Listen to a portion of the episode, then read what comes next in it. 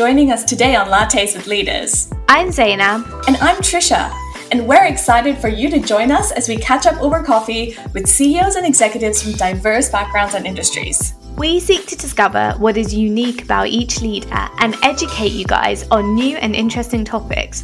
Our conversations seek to enlighten and inspire people from around the world to realize that ordinary people can achieve extraordinary things.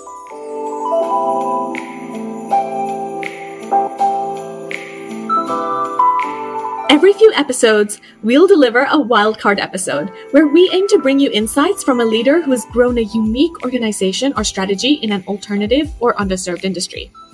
If you can't change the world for everybody, you can change the world for somebody.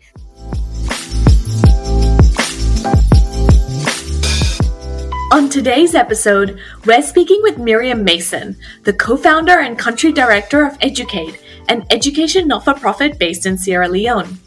Miriam trained as a teacher at Cambridge and taught in the UK for eight years before visiting Sierra Leone, at that time, the poorest country in the world. Miriam takes us through her reasons for quitting her comfy career in the UK and moving to Sierra Leone to start EducAid. Her organization started with a school for 20 children and now educates over 2,500 students across nine primary and secondary schools. In recognition of her achievements, Miriam received an MBE in 2013 and the World of Children Education Award in 2015. We're excited to speak with Miriam about how she grew this not for profit from scratch in a volatile situation and how she influenced positive change across the education system of Sierra Leone.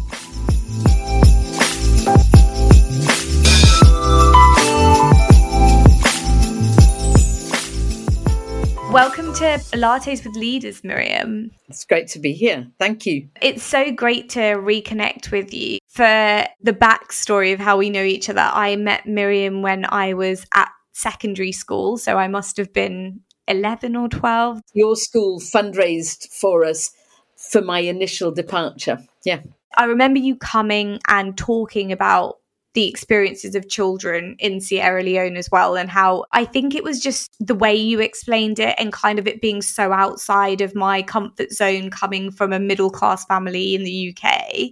I felt really connected to the experiences you were sharing. Would you like to share some of your story as well and kind of how you ended up doing what you do? So, I ran an organization called EducAid Sierra Leone um, which means that I live in Sierra Leone and I've been out there now since um, 2000. I first visited in 97 when I was teaching in London, and I would to and fro every holiday. I would go out to Sierra Leone and um, just to see what was happening with our the children that we were sponsoring, and it was just clear that it wasn't really worth doing because the quality of what was available to be paid for wasn't going to change the lives of the kids that we were really supporting. We decided that we would work towards me moving out and starting our own school and where we could control the quality a bit more. And in 2000, I did that and um, started our first school on the veranda at the back of a rented house with 20 kids. And um, I just got in touch with a pastor locally, a couple of pastors, and sort of said to them, you know, I know there are lots of children out of school coming towards the end of the war. You know, schools had been particularly targeted, so loads of schools had been burnt down. People, there was no free education. So if the person who was paying for you died, that was the end of your education. So for so many different reasons, um, children were out of school. Maybe they'd been fighting the war, maybe they were looking after their younger siblings, whatever had happened. And so um, I just said, okay, can you, you know, send along anybody that's interested? And uh, initially we recruited 20 kids. And uh, very, very quickly those numbers grew. Um, and we were under the tree when it wasn't raining. We were on the back veranda with our umbrellas up. I've got some great photos of the early days of, you know, crazy, you know, with your trying to keep your maths book dry um, with your umbrella on the back veranda. It's quite unusual as well, where you talk about your journey doing that because generally where people get their first job and you're in your 20s it's all about having fun spending whatever money you have going on maybe holidays to like south of france or italy or maybe a camping trip to the uk how did it go from the life that you thought you were going to have at that age to then this being the passion and where you've ended up? When I started visiting Sierra Leone to see the sponsorship program, that's when it started sort of feeling like, you know what, I would enjoy, and some people really wouldn't, but I would enjoy trying to see whether I could make a difference here to the quality of what's being offered to the youngsters we're working with. So it was um, naivety personified. I hadn't a clue what I was heading off into. And I went off and, and threw my life into the back of a container, into a, you know, one of those containers. And um, off I went thinking, well, worst comes to the worst, I can always come back. And, you know, that is the difference is that I have choices. And, you know, the youngsters that I live and work with, their choices are pretty limited. Education is a very powerful transformer so I get to be part of those those stories, um, and can use the you know advantages of the good education I accessed because of where I was planted to uh, hopefully to make a difference elsewhere. Absolutely. And what I really resonate with when you were just speaking was the the fact that you said that you just went there completely naive. You've been there before, but it's like you this was the first time you really embedding yourself in this environment. And the timing there was quite crucial because you went right after the Civil War, right? And that was a period of uh, incredible, you know, horror and, and challenge for the community. And I want to say that you yourself had a lot of courage to have made the decision to go at that time. How did you feel when you first arrived and how did you perceive the community and how did you embed yourself in the community? I arrived July 2000 and the war ended in um, just the beginning of 2002. It wasn't in Freetown at that time, but it was around and about the rest of the country. So there was a, there was a, just a lot of weapons. In the UK, we're not used to seeing people going around with guns, you know. In the States, you know, that's much more common, but in the UK, we're really not used to that. And that was quite disconcerting, you know, that all the police would be armed and the military would be around with their weaponry. Um, curfew, you know, it varied, but sometimes it would be a 3 p.m. to 10 a.m. curfew. You had five hours to get out and do whatever shopping you needed to do and then get back in. And a lot of damaged buildings, people living very hand to mouth you know, even in the city. I don't know if it feels like this looking back, but for me, I'm like, you took a big risk and a big bet kind of going out there, but it's evidently paid off because you've got how many schools now over there? Well, so we run five and we're working with over a thousand. Wow. Um, yeah. In different ways.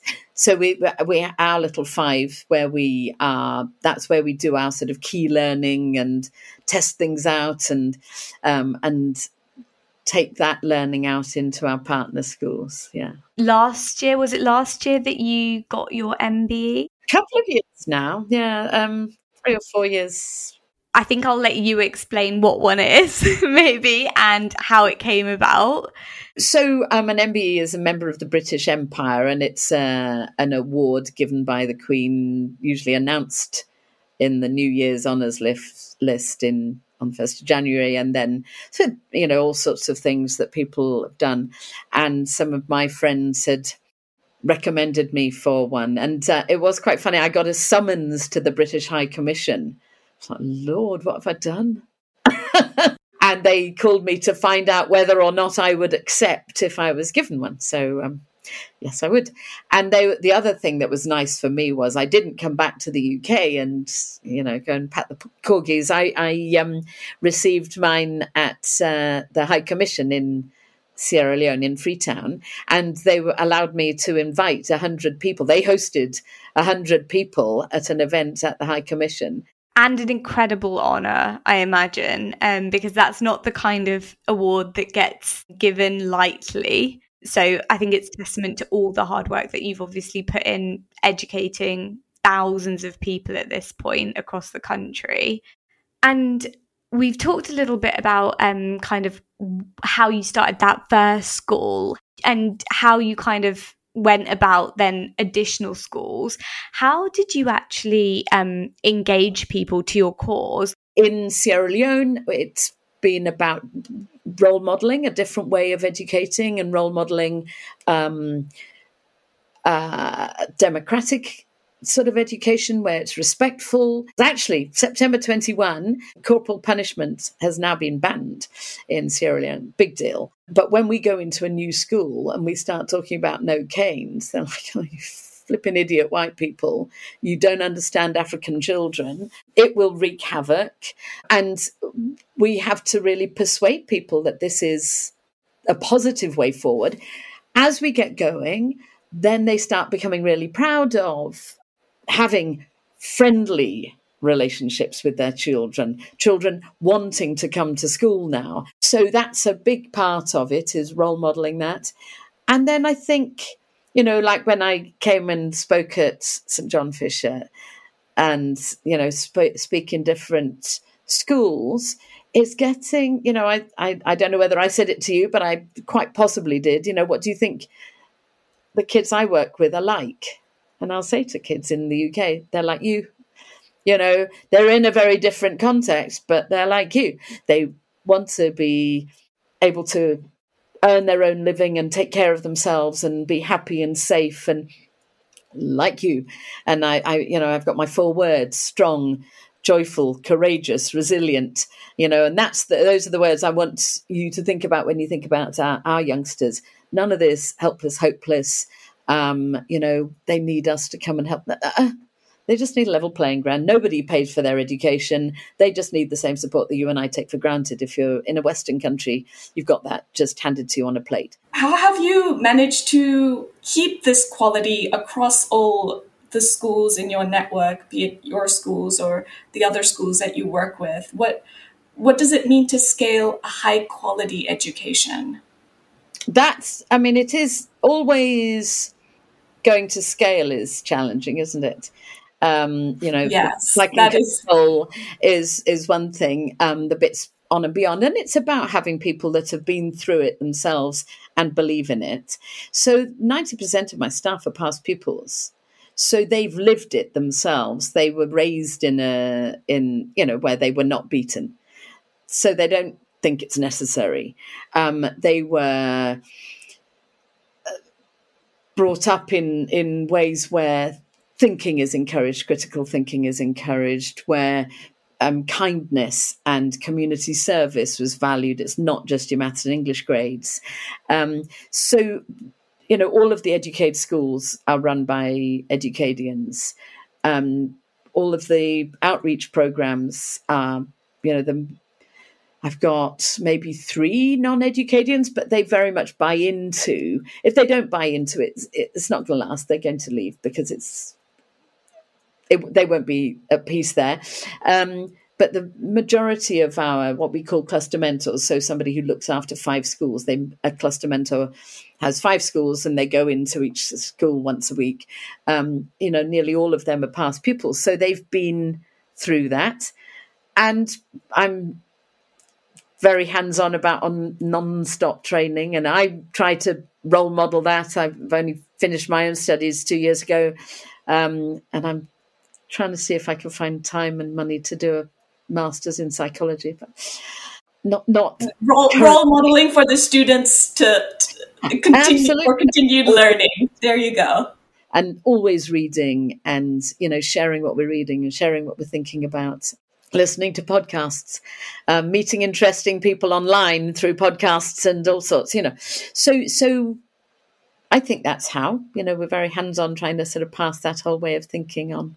I think if you haven't come from the kind of society or structural backgrounds that we've all come from, actually it's not that easy to do to put your hand up and say look i can just go and do this. And that's part of the reason we set up this podcast because we wanted to demonstrate that actually everyone can do this regardless yeah.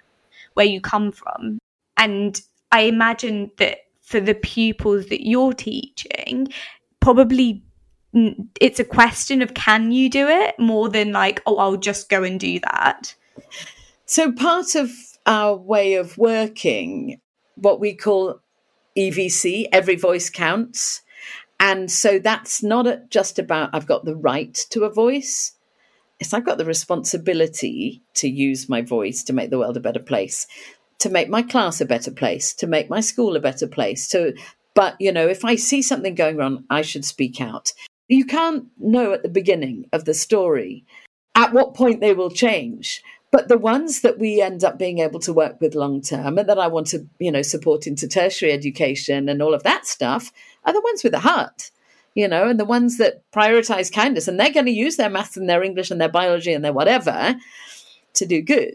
It's like a cycle, right? Because the the students that you've elevated and that you've um, helped instill these values and they they then come back and they come back to be to be part of your educate system and to become teachers, which it seems like a few of your students have done now. Like I said, ninety percent of our staff are past pupils, and uh, and I'm extremely proud of them. You know the way they they do they have that compassion for their juniors and they put themselves out and we've had to stop them doing it but you know they would always be rocking up with I met this girl on the street, and I'm like, uh, uh. not supposed to be cr- recruiting at the moment, but you know, and and they they hear about youngsters in trouble and they want to help them, you know, and that's that's how you build a a different society, isn't it? Yeah, and Miriam, I mean, all of this would not be possible unless you were super passionate about education from the very beginning. Wanted to unearth what led to this passion and why education is so important to you? It's the being a catalyst that's fun you know, and you don't know where they're going to go. And you get a call from somebody who, uh, Augustine, when he calls me April a couple of years ago, and he's he's Doctor Augustine, and I can hardly say it without a tear in my eye because he was living in an abandoned freezer when he came to us. How the heck do you take yourself from there to the years and years and years of slog to now being Dr. Augustine Blundell? I cried.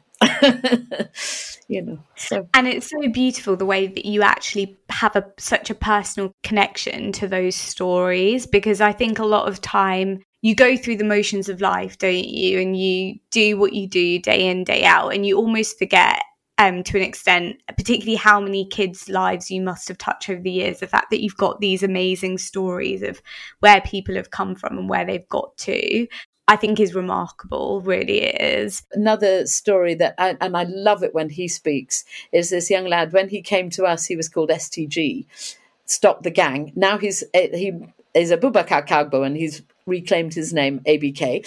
And uh, you know, he he was living on the city dump when um, he came to us, and he came because he heard we'd got computers and he might be able to nick some.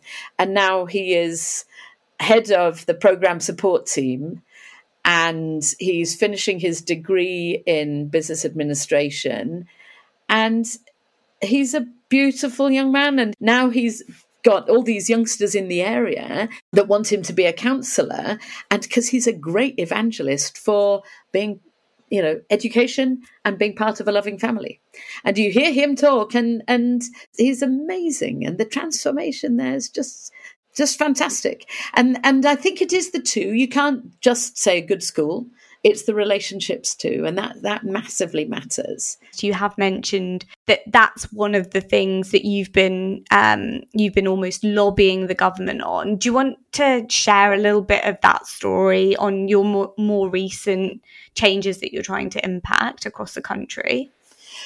So um, through the school improvement work we've been doing um, we've been working as closely as we can with the government to sort of normalize where I, I would say we start is with respectful relationships. So that's teacher to student, so no more corporal punishment, um, and welcoming children into the class and all of all of all of that and engaging them in instead of having classroom rules and I'm going to tell you what you're going to do, engaging the students in um, agreed expectations and they govern all of us including the teacher. We've got a very different government now, as in we've since uh, three years ago or so, we've had free education for from kindergarten through to the end of secondary. You know, when I first came, there was none of that. Eventually, there was in 2004, I think, um,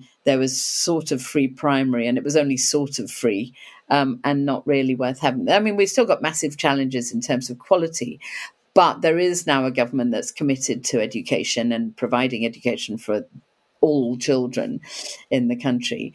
And we're now sort of working with the D- Directorate of Science, Technology and Innovation to um, as one, we're one of five organisations where we're trying to get an evidence base on what works for school improvement for the whole country, and that you know that feels like a sort of really significant thing to be doing, where we can you know potentially do the learning that can then inform countrywide um, change. The free education piece is very much a game changer. It removes that barrier to, especially in when you first arrived in Sierra Leone, and I believe the only way you could get an education was to to pay for it. Yeah, yeah, yeah. yeah. yeah. Everything was to be paid for at that point. Yeah. Yeah.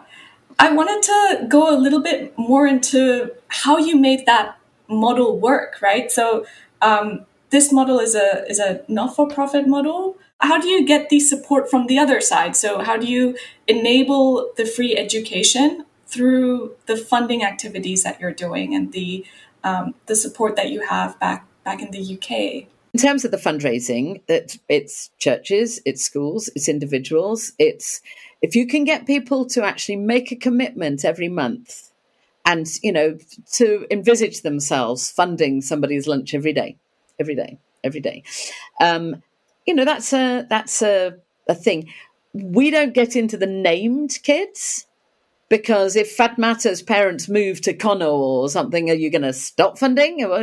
You know, but it's like these sort of children with these sort of stories. Do you trust us to put it in the general pot? Because you've got with funding, you've got this big divide between restricted funding and unrestricted funding. If you get restricted funding, if you give me money to buy a generator, I cannot buy rice with it. You know and i've got to come if i need if somebody else gives me the money i made that mistake once. I went onto facebook and said we need a generator. And three people said they would give us money for a generator. And i had to go back to two of them and go well actually could i buy rice with it instead or whatever you know but i had to you know you have to officially get that so we get restricted funding for projects the school improvement work all of that sort of thing and we but for the our own schools it's churches, it's schools, it's events, it's community funding. So people that do regular donors that are trusting us to say, okay, I'm not giving it to you for a particular reason. We trust you that you're going to go and use it for doing what EducAid does. And that's all about relationships again. And Miriam, as we sort of wrap up, um, I suppose on a closing note, what advice would you give to someone else who's, you know, maybe at school, maybe at university, maybe actually just doing what they're doing and they're thinking about how can I have an impact on the world today? Um, what advice would you give to that person and what could they do to um, do more than just kind of siphon off a little bit of money? To believe that you can and to get up and do it. Um, so to not be um, frightened that your little bit isn't enough, so it's not worth it. You know, you you don't know whether your little bit is going to grow, but if it's a little bit, if you can't change the world for everybody, you can change the world for somebody and look for the opportunities. I suppose I'm quite a problem solver, which kind of is probably annoying to live with. But um, you know, the if I if I sort of look at a situation, go, oh, I bet if we did, you know. Um, and when you dare and you get it wrong sometimes, and then you have to go back on, you know, rethink and sorry, I don't know. But to just dare and to you know, know that even though you will make mistakes, that so long as you're doing it with love and commitment to making the world a better place, that you'll be able to learn and apologize and um, and and to keep learning, keep learning. Don't think you've ever landed and now you know. That's a horribly dangerous place.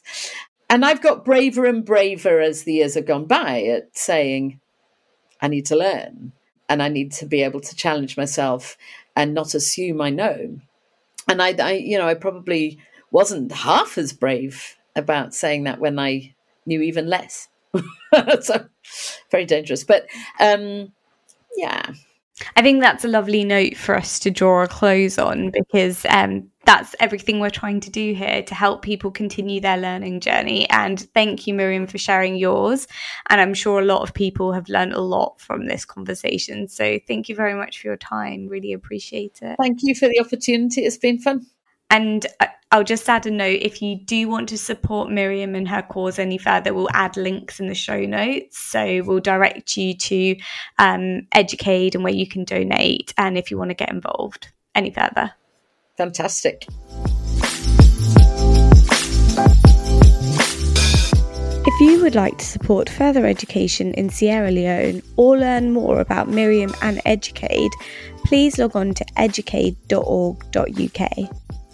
Thank you for joining us today on Lattes with Leaders. Be sure to check out our last episode, the one where she fights to get computers in the hands of all school aged kids, where we talk to co founder of Tenoshi on how her experience in corporate America shaped her current company. If you want some teasers to this episode and others, find us on Twitter, LinkedIn, Instagram, and TikTok at Lattes with Leaders. You can also listen to more episodes on Spotify, Apple Podcasts, and a ton of other platforms.